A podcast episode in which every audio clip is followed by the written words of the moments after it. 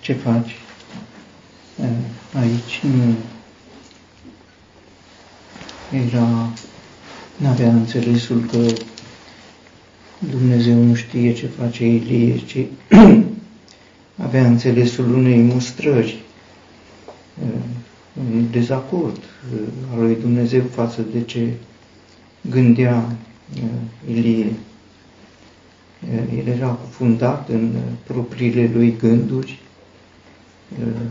Cred că din acele gânduri îl excludea pe Dumnezeu și îi se părea că el are dreptate și că ce s-a petrecut cu el e nedrept, ca un mare profet cum era el, să fie urmărit de Izabela cu gândul ca să-l omoare. Sigur, erau cu totul nepotrivite gândurile lui. Mi se pare această intervenție a lui Dumnezeu asemănătoare cu ce îi spune Dumnezeu lui Balaam, care găzduia pe trimișii împăratului Moabului. Cine sunt acești bărbați găzduiți la tine? Sigur că Dumnezeu știa, dar înțelesul era că nu era potrivit pentru profet să găzduiască pe trimișii împăratului care îi cereau să blesteme pe Israel. Sau mi se pare potrivit cu acele cuvinte pe care le spune Domnul Isus ucenicilor, care se retrăseseră puțin în urma lui când el era în drum spre Ierusalim. Se și anunțase că merge spre Ierusalim ca să sfârșească. Și ei s-au uh, retras uh, mai în urma lui, uh, discutând între ei cine să fie cel mai mare între ei. Și Domnul Isus i-a întrebat ce vorbe sunt acestea, despre ce discutați între voi. Ei gândeau că el nu știe despre ce discutau ei. Înțelesul era că e așa de nepotrivit să vă gândiți, după ce v-am spus că eu voi sfârși, să, să vă gândiți cine va fi cel mai mare. Pentru că el spusese a treia zi voi învia, deci nu voi sfârși, voi învia, ei au crezut că locul este gol. Și dacă e locul gol, sigur, cine să-l ia? Cine să fie mai mare între ei? N-au reținut. Îi voi învia a treia zi în toate cele trei anunțuri ale Domnului Isus cu privire la drumul la Ierusalim. Le-a spus nu numai despre moarte, dar le-a spus și despre înviere. De, niciodată ei nu au reținut uh, și învierea. Petru ar fi vrut să-l păzească Dumnezeu de drumul acesta, dar era un drum binecuvântat, voi muri și voi învia, voi învia, excluzând învierea, sigur că nu mai rămânea nimic în gândurile uh, lor cu privire la Domnul Isus decât uh, succesorul lui. În uh, acest cuvânt pe care Dumnezeu îl spune uh, despre Elisei, că cine va scăpa de sabia lui Iehul va ucide Elisei, sigur că uh, e îndreptățit cine, pe cine va ucide Elisei și cum îl va ucide Elisei. Întâi reamintesc că Iehu a fost uh, ridicat de Dumnezeu un comandant al uh, moștirii lui Ahab, un împărat păgân, ca să aducă ordinea lui Dumnezeu, o mână puternică, uh, să împlinească ce spusese Dumnezeu prin profet și pentru Ahab și pentru Izabela față de toate răutățile lor pe care le făcuseră. Așa cum l-a ridicat pe Hazael, împăratul Siriei, să pedepsească din afară pe Israel, l-a ridicat pe Iehu să pedepsească dinăuntru pe Israel pentru închinarea la idoli în vremea lui Ahab și a succesorilor lui Ahab. Și uh, Iehu a împlinit ce uh, i-a rânduit Dumnezeu. Uh, rămânea în afară uh, împăratul Siriei și puterea lui manifestată, așa cum uh, o profețise Elisei. Uh, cine va scăpa de mâna lui Iehu va fi nimicit, uh, va fi omorât de, Hazai, uh, de Elisei. De a trecut am văzut puțin urmările de după moartea lui Elisei. Că Elisei a murit, dar înainte de a muri, a profețit prin săgețile pe care uh, le-a tras împăratul uh, Ioas, uh, mari victorii pe care avea să le câștige împăratul împotriva Siriei. Iar după ce Elisei a murit, se spune despre moartea lui Hazael. Hazael a, a suprit pe Israel completând într-un fel din afară pedeapsa care se cuvenea pentru Israel. Uh, Hazael nu a fost o întâmplare. Hazael a fost ridicat de Dumnezeu ca să completeze pedeapsa asupra unui Israel uh, care se închina la idoli. Uh, Dumnezeu își manifestase într-un fel o atenționare prin uh, foametea vestită de uh, Ilieș și care s-a împlinit în tocmai. Au fost trei ani și jumătate de uh, foamete. Era un avertisment. Apoi au urmat șapte ani de foamete. Deci mult mai mult, pe timpul lui Elisei. Apoi a urmat ridicarea lui Iehu în țară, ca să pedepsească casa lui Ahab și ridicarea lui Hazael în afara țării, ca din afară să pedepsească tot pe Israel. Aș vrea, dacă putem să observăm în îndurarea lui Dumnezeu, în disciplină, măsuri progresive, e ca un tată care cu îndurare se apropie, întâi atenționează, apoi pedepsește, apoi măsura pedepsei crește și aceasta este uh, progresivă, a fost în timpul lui Ilie, în timpul lui Elisei, Elisei l-a ridicat pe uh, Iehu, l-a ridicat pe Azael, mari uh, prigonitori ai lui uh, uh, Israel. Uh, după ce a murit Elisei, săgețile lui omoară. Deci Elisei omoară nu cu mâna lui, omoară prin săgețile cuvântului lui Dumnezeu, iar într-un, într-unul dintre profeți se spune că blestemele sunt săgeți ale cuvântului lui Dumnezeu. Ce a transmis Elisei prin mâna lui Ioas, acele victorii, erau acele uh, uh, mari uh, victorii pe care avea să le uh, câștige, dar Elisei a mai făcut un lucru. Elisei a omorât pe cel care a scăpat, l-a omorât pe Hazael. Hazael pe care l-a ridicat și care a fost un mare vrăjmaș al lui Israel, a murit după ce a murit uh, uh profetul uh, Elisei, dar Scriptura prezintă puterea pe care a avut-o profetul Elisei, întâi să învieze un om mort care a fost aruncat în aceeași groapă, deci o mare putere. Și apoi, ă, în descrierea istorică, apare lucrul acesta. Hazael, împăratul Siriei, a murit. De ce a murit?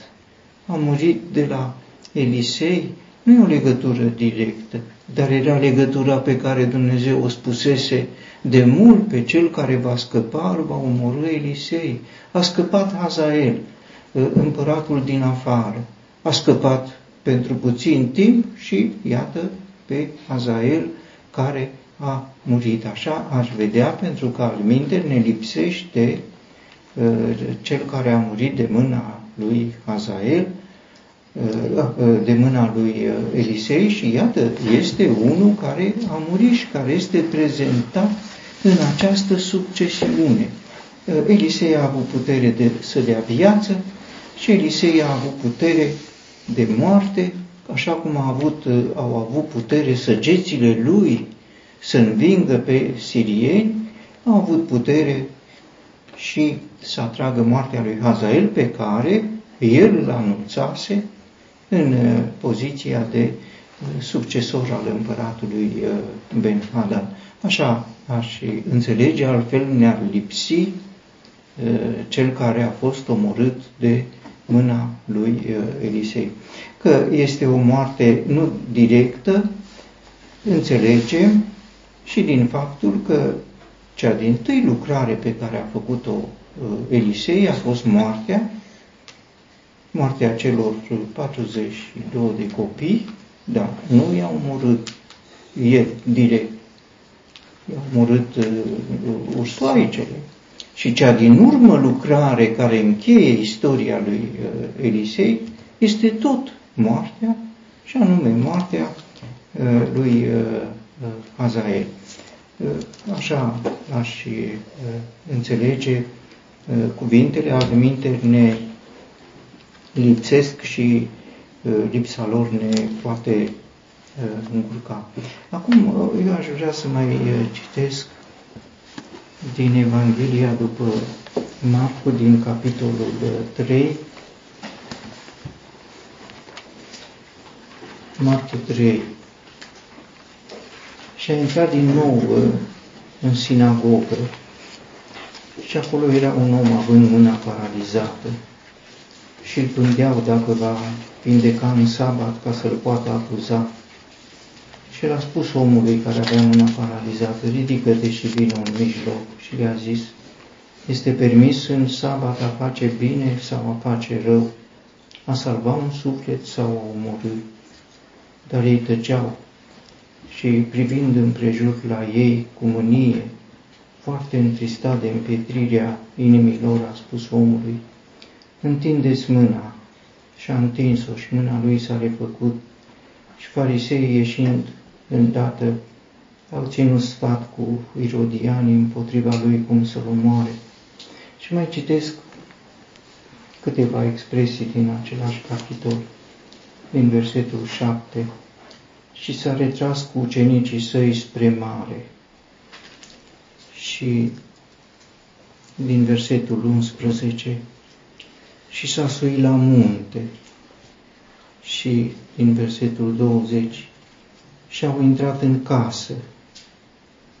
Și versetul 31, și au venit frații lui și mama lui și stând afară, au trimis la el ca să-l cheme.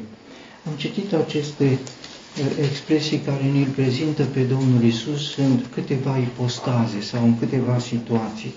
Întâi în sinagogă, apoi la mare, apoi la munte, apoi în casă, apoi afară uh, din casă. Nu e întâmplător, e o descriere, hai să zic așa, din istoria Domnului Hristos. Sunt în sinagogă, a intrat în sinagogă, era o zi de sabat,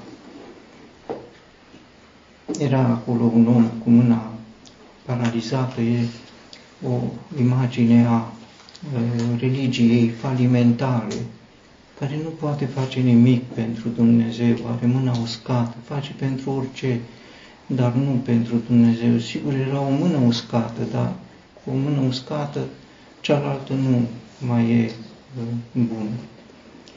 Uh, nu numai că nu poate face nimic nici nu știe nimic, pentru că Domnul Isus îi întreabă, este permis să faci bine sau să faci rău? E o întrebare atât de simplă, pusă într-o conjunctură a sinagogii, o imagine a religiei. E permis să faci bine sau să... Puteau să spună, e permis să faci bine. Sau, nu e permis, dar ceva trebuia să spună.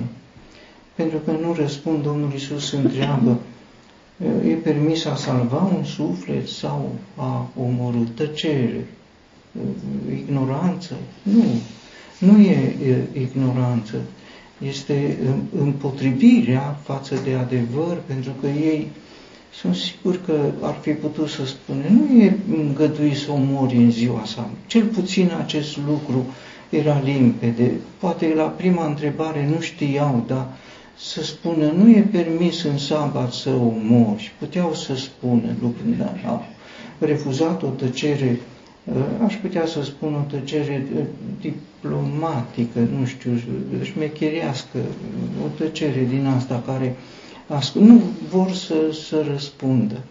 Au răspuns, pentru că s-a terminat, sigur, el, Domnul Iisus a mâniat, a privit întristat, uh, nu știu dacă se mai spune despre aceste stări sufletești ale Domnului, s-a mâniat și a privit cu multă întristare la toată sinagoga, să nu-i răspundă cineva ceva. Pândeau, asta face religia, nu face nimic bine, nu știe să răspundă pentru că nu vrea să răspundă, ă, stârnește mânia ă, Domnului Isus, îl întristează ă, peste măsură. De mult l-a vindecat și fariseii au ieșit afară cu saducheii și în ziua sabatului, în ziua sabatului au hotărât să-l omoare pe Domnul Isus. Asta e hotărârea lor. N-au răspuns, e îngăduit să omori? N-au răspuns. Dar ce au făcut? Au confirmat că pentru ei sabatul este timpul potrivit să-L omoare pe Domnul Isus. Aceasta este religia în manifestare. Nu face nimic decât să-L omoare pe Domnul Isus. Religia ca să zic așa, o replică față de uh, lucrarea diavolului. Diavol înseamnă cel care desparte sau dezbină, îl desparte pe om de Dumnezeu. Religia reface această legătură între om și Dumnezeu. Iată sinagoga ce face, îl omoară pe uh, Domnul. A plecat, a plecat la mare. Marea este o imagine a lumii, a națiunilor, și acolo, uh, impresionant, uh, o mare mulțime îl urma. Din Iudeea, din Ierusalim, din Idumea, de dincolo de Iordan și cei din ținutul Tirului și al Sidonului, din Liban, de departe, au venit la Domnul Isus la mare, uh, imaginea națiunilor, este refuzul lui Israel față de Domnul Isus și locul pe care Domnul Isus îl are față de națiuni. Binecuvântarea refuzată de Israel se revarsă din belșug asupra națiunilor, este religia în manifestarea ei de fond, prin temeietorul ei, opusul Uh, diavolului care este uh, Domnul Isus. Uh, i-a vindecat pe toți, sigur, acolo nu se mai punea întrebări, e bine să, nu, să faci, să nu faci, nu, acolo oamenii dau năvală, dau năvală să pună mâna pe acest har, pe această minune, pe această șansă. Nu știau cum să apuce lucrul acesta. Poate că aici, pe la mare, se împlinește cuvântul pe care l-a spus Domnul Isus despre împărăția lui Dumnezeu sau împărăția cerurilor, că oamenii dau năvală sau vin cu violență, îl oprește pe celălalt, să intre el în față. Nu că nu ar ajunge la toți, ajunge pentru toți harul. Dar așa e atracția. Fiecare vrea cu o clipă mai devreme să scape de necazul pe care îl are. Are o boală, are o mână paralizată, are un picior, are un ochi, vrea, dacă e șansa asta, să dai năvală. Nu te, este un fel de egoism, nu te opuiți la celălalt, nu-i dai prioritate. Tu dai, așa a spus Domnul Isus, dau năvală sau cu violență pun mâna pe împărăția lui Dumnezeu și așa au făcut. Până într-atât încât Domnul Isus, pe care îl jena îmbulzeala, îl jenau aceste manifestări, nu le putea refuza. Mulțimea era cel care îl înconjura, nu avea cum să facă. A cerut ucenicilor să-i pună la dispoziție o corăbioară, s-a retras și veneau acolo pe rând, frumos, în ordine, veneau uh, pe rând fiecare uh, să ia de la el putere, putere din cer, putere de viață, putere de a face uh, bine. Duhurile necurate îl mărturiseau, cădeau înaintea lui și strigau, spunând, Tu ești Fiul lui Dumnezeu. Cel care fusese uh, rântuit sau pentru care hotărâseră moartea în sinagogă, iată-l pe mare, recunoscut de duhurile rele, tu ești Fiul lui Dumnezeu. Sigur că el i-a mustrat ca să nu-l facă cunoscut, a plecat.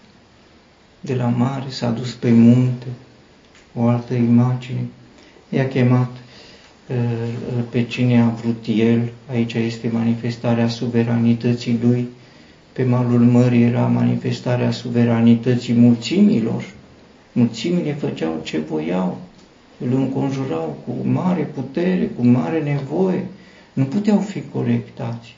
S-a retras puțin cu o corăbioară, dar nevoile mulțimii au rămas la fel de mari. Se retrage pe munte, Aici este manifestarea lui în suveranitate, i-a chemat uh, pe cine a vrut el, se spune, pe cine a vrut el. Jos pe mare, cine voia, se atașa de Domnul Isus, punea mâna, întindea, măcar umbra lui să, să treacă sau veșmintele lui. Aici pe munte este el strălucind în uh, putere și în suveranitate și în, în suveranitate suntem surprinși. A rândui 12 ca să fie cu el, să-i trimită, să predice, să aibă autoritate să vindece bolile și să scoată demonii. Acestea sunt cele trei uh, lucrări. Deci întâi să predice, apoi să vindece, apoi să scoată uh, demoni. Și apoi sunt prezentați cei 12, surprinzător cei 12, pentru că începe cu uh, Simon Petru, piatra, uh, ucenicul cel mai împotrivitor față de Domnul Isus, ucenicul care la sfârșit, după toate angajamentele, se va lepăda de Domnul Isus, cum știm, cu jurământ, nu cunosc pe omul acesta, ceea ce spuneau demonii, Fiul lui Dumnezeu, Petru neagă, nu cunosc cu jurământ în fața unei femei, nu în fața soldat, nu cunosc pe omul acesta. Și Domnul Iisus, cum știm, îi spusese odată înapoi a mea Satan, este Satan, cu Satan începe, Simon Petru Satan, Satan vrăjmașul, Iuda este Satan prietenul.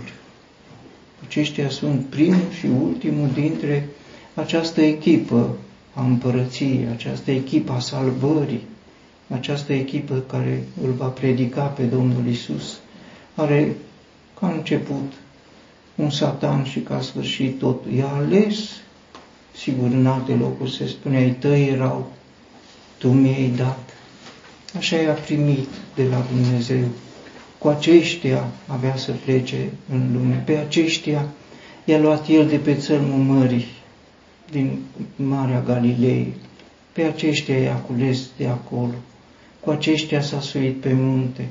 pe aceștia i-a rânduit, aceștia i-au fost dați, aceștia au dus vestea în lume, prin aceștia a ajuns vestea până la noi, autoritate suverană, divină, dumnezeiască, desăvârșită, să-și slăbiciune maximă, iar între colaboratori pe cei care îi sunt uh, potrivnici, atât de mare este puterea uh, lui cu care a cucerit pe cei pe care i-a vrut.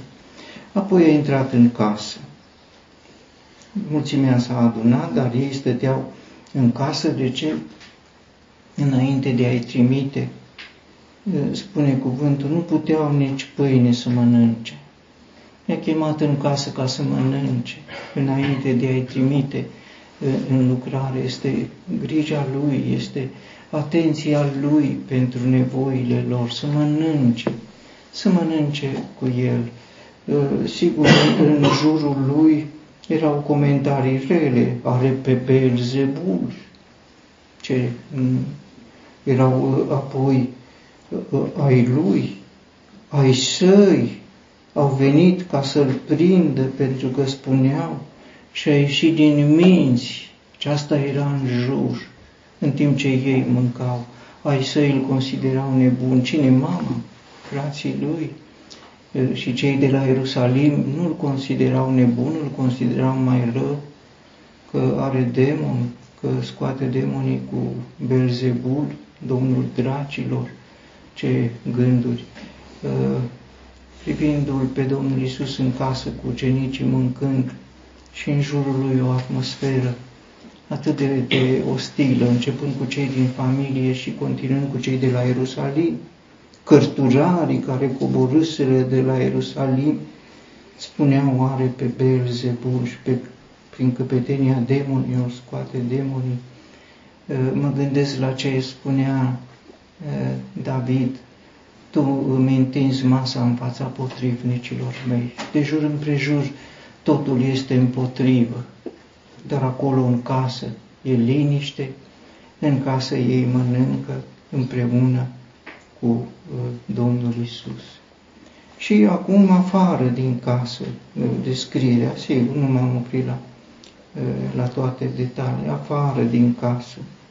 Cine afară? Frații lui și mama lui, stând afară, au trimis să-l chem. N-au vrut să intre în casă, ca să nu se spurce, ca să nu se întineze, cum au gândit uh, fariseii când l-au dus pe Domnul Isus înaintea lui Pilat, n-au intrat acolo ca să nu se întineze. În casă era o atmosferă plăcută, era o masă, dar ei n-au vrut în casă. Ei au trimis de afară să-l cheme, ă, să-l cheme la ordin, era lor să-l cheme la ordin și a ieșit din minții, nu se nu găseau potrivit să intre unde este El, ci El să iasă unde sunt ei, iar ei unde sunt? Acolo unde se discută care pe Beelzebul, acolo să iasă Domnul. Aceasta e familia. Suntem între doi poli. Un pol este sinagoga și un pol este familia, două mari piedici în calea unei relații cu Dumnezeu potrivite sinagoga și cu întrebările simple, cu lucrările pe care Domnul Isus le poate face. Familia, iată, întâi și-a ieșit din minți și apoi îl cheamă acolo, îl cheamă acolo pe Domnul Isus. Ce jignire să fie pentru cel pe care demonii îl recunoscuseră. Tu ești Fiul lui Dumnezeu.